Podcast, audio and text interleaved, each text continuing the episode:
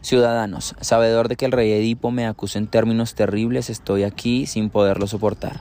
Porque si en las desgracias que ahora nos afligen cree haber sufrido por mi parte de palabra o de obra algo que le perjudique, no tengo deseo alguno de larga vida cargando con esta afrenta. Pues no es ligero el daño que me reporta a esta difamación, sino gravísimo, si he de pasar por vil en la ciudad, por vil a tus ojos y a los ojos de los amigos. Aquí, aquí vas a hacer la pausa. ¿Listo? Aquí. No, si me concedes la palabra como yo a ti, considera esto en primer lugar. ¿Crees que alguien preferiría gobernar con temor a dormir tranquilo si iba a tener los mismos poderes?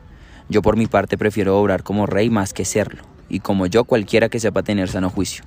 Ahora todo lo obtengo de ti sin temor, mas si reinara yo tendría incluso que hacer muchas cosas contra mi voluntad.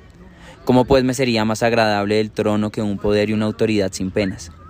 Todavía no voy tan engañado por el mundo como para desear otras cosas que el honor provechoso. Ahora todos me quieren bien, todos me saludan. Ahora los que tienen necesidad de ti recurren a mí, pues de mí depende que obtengan todo lo que desean. ¿Cómo dejaría esto y cogería lo otro? Una mente que discurre bien no puede hacerse vil.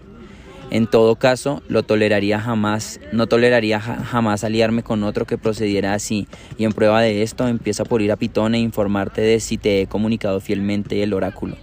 Después de esto, si encuentras que he tramado algo en común con el adivino, no me mates con un solo voto, sino con dos, el tuyo y el mío. Pero por una sospecha incierta no me acuses sin haberme oído, porque no es justo considerar gratuitamente a los malvados honrados ni a los honrados malvados. Arrojar a, a un excelente amigo lo conceptúa igual que perder la propia vida, que es lo que uno más quiere. Con el tiempo conocerás esto con seguridad, porque solo el tiempo muestra al hombre justo.